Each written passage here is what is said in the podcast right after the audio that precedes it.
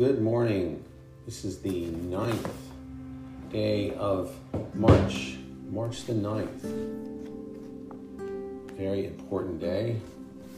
It is my middle daughter's birthday. So happy birthday, Sarah. So this is a uh, going to pray through a section from the Voices from the Past Puritan Devotional Readings, Volume 2. This is edited by Richard Rushing. Um, this is a daily devotional that has uh, blessed me so much, and so I thought I would take an extra time here and we would pray through um, Psalm 56 3. When I am afraid, I put my trust in you. And go through what John Flavel, a Puritan, has said about this and pray through his words here. This is uh, right on time for us uh, these days because we are faced with the choice and the decision are we going to be afraid? Are we going to not trust God? And I'm talking completely to myself here. Um, in the in the in view of persecution and uh, trouble. You know, we want we want things to be easy. I was reading yesterday from another book, um, Flowers from a Puritan's Garden. Uh, and this is written by Charles Spurgeon, but he's taking Thomas Manton's quotes and commenting on them. But one, beaten spices. Um, I would like to read this and, uh, and, and, then go into the prayer from uh, John Flavel. Uh, so Thomas Manton says spices are most fragrant, but the title is beaten spices. Spices are most fragrant when burnt and bruised so have saving graces their chiefest fragrancy in hard times. The pillar that conducted the Israelites appeared as a cloud by day, but as a fire by night, and the excellency of faith is beclouded till it be put upon a thorough trial. And Spurgeon continues Herein lies one of the benefits of affliction. It fetches out latent sweetness and light Certain herbs yield no smell till they are trodden on. And I think of rosemary in my garden. You can smell the scent of rosemary as you go up to it, but if you pull some of it off and you rub it on your fingers, it uh, multiplies that scent and smell. So, and that is one of my favorite herbs. Um, and certain characters do not reveal their excellence till they are tried. The developing power of tribulation is very great. Faith, patience, resignation, endurance, and steadfastness are by far the best seen when put to the test by adversity, pain, and temptation. God has created nothing in vain in the new creation any more than in the old. Hence, one of the sweet necessities of trial is to bring forth and use those precious graces which else had been unemployed. God is not glorified by unused graces, for these lie hidden and bring him no honor. May we not therefore rejoice in tribulation, because it fetches out our secret powers and enables us to give glory to the Lord whom we love. Yes, blessed be the pestle which bruises us and the mortar in which we lie to be beaten into fragrance. Blessed be the burning coals which liberate our sweet odors and raise them up to heaven like pillars of smoke. Can we not say this? Then it is time we could. Perhaps our present affliction has been sent for that very end, that we may learn the way of complete consecration and be made perfect through suffering.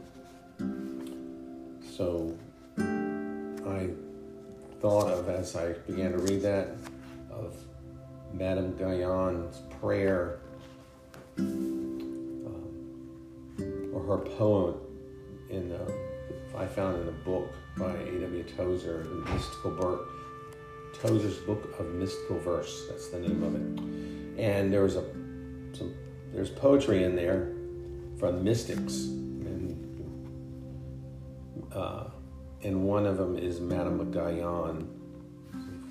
read her biography; uh, it's amazing what she went through. But the the poem is called "The Benefits of Suffering." And I um, will say immediately that um, I, I would prefer not to have those benefits. And I would prefer not to go through suffering, go through persecution, any of that. But uh, the more I read of these um, Puritans and, and others who have suffered, and even the pastor who recently was released from from prison, who lives in North Carolina. Um, they have the same the same pattern, the same the same story that, that the Bible teaches. So let's pray through this. Psalm 56 3 and John Flavel's words.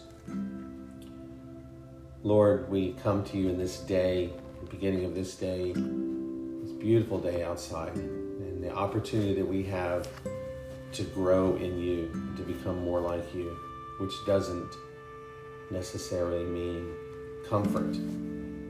So we want to be prepared. For you said, not if persecution comes, but when persecution comes.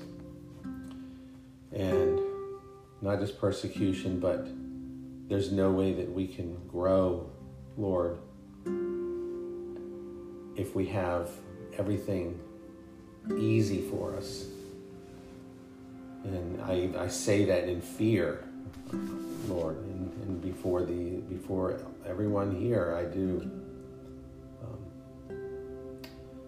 You said, "When I am afraid, I will put my trust in you." From David said that, and we ask that we would live like that. When we're afraid, we would do what is necessary to put our trust in you.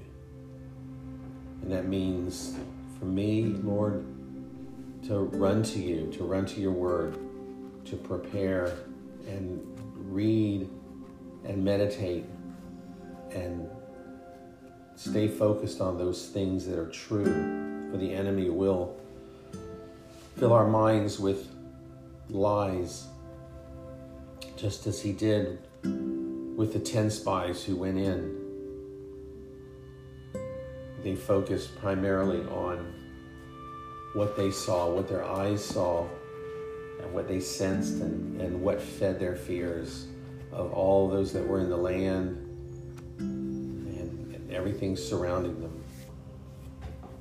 And, but we do want to be like Caleb and, and Joshua and see your power and not see ourselves as grasshoppers. Lord, it cannot be said of any man that he is made without fear. Even the most courageous of us, Lord, are not without some fear. So when we, the church, are in the storm of persecution and we are almost covered with the waves, the stoutest of us, the the strongest passengers in this storm. We may suffer from this boisterous passion as this storm rages without in our lives. And all the lack of believing, thoroughly believing, we have not done for the lack of thoroughly believing or not seasonably remembering that you, the Lord High, are the admiral of all the ocean and the commander of all the winds. You are on board our ship to steer and preserve this ship in the storm. You, the Lord of hosts, govern all creatures and their actions, and all the armies of heaven and earth are at your beck and command. So May we rely upon your care and love as we look to our Father in the day of trouble and look to you, Jesus. For we can trust you in danger, just as a child trusts in the care and protection of his father. Oh, what peace and rest you give us. Who would be afraid to pass through the midst of armed troops? When we know that the general of our army is our own Father, and that is true.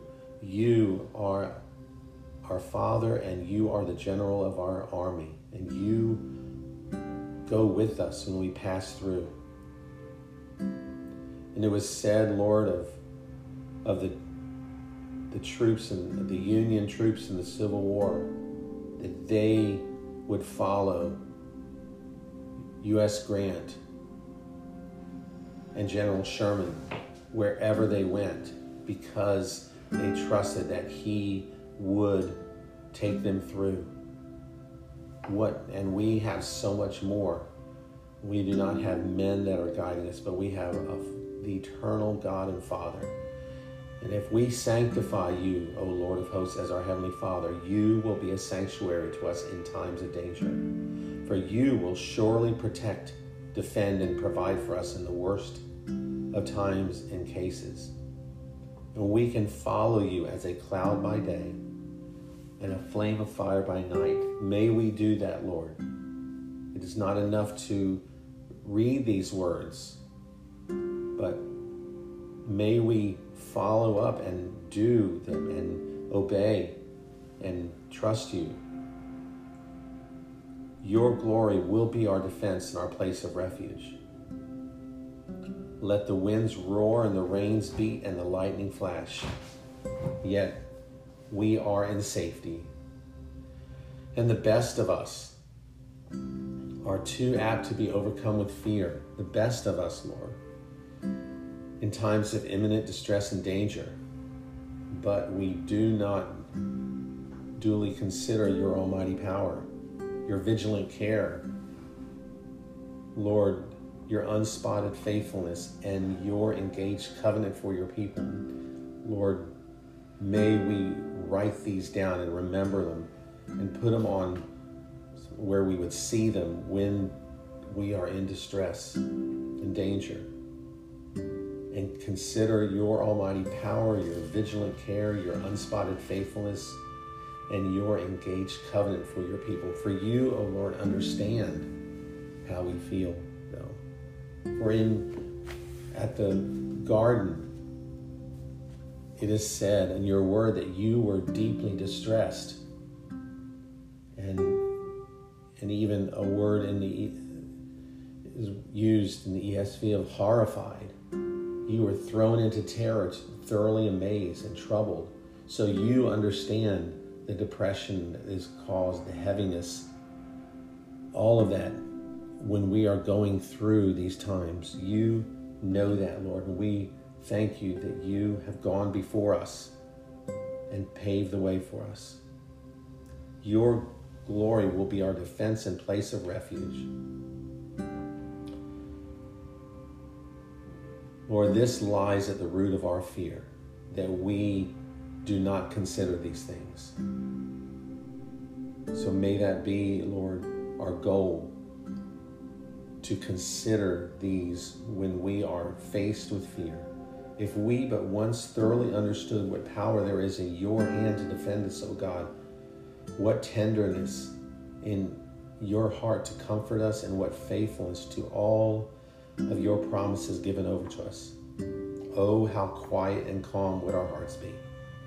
Our courage would quickly be up and our fears down. So we pray that today, Lord, that whatever we face, whatever storm, battle, whatever we face, that we would immediately come to you, our captain, that our courage would quickly be up and our fears would be down.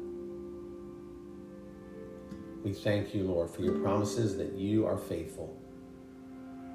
And just as you brought in the Israelites and just as Caleb and Joshua said, we certainly can overcome them. May that be our motto today, Lord, and our are the words that we take with us for every situation. We certainly can overcome. And we thank you for this in the, the powerful, overcoming name of Jesus. Amen. Well, have a blessed and victorious day. Pray that you today, all of those who are listening, would uh, that we would together as a family, we would do that together, no matter what we face. That we would trust you and not trust ourselves. So we will pray with you tomorrow. We'll have a wonderful day. Bye.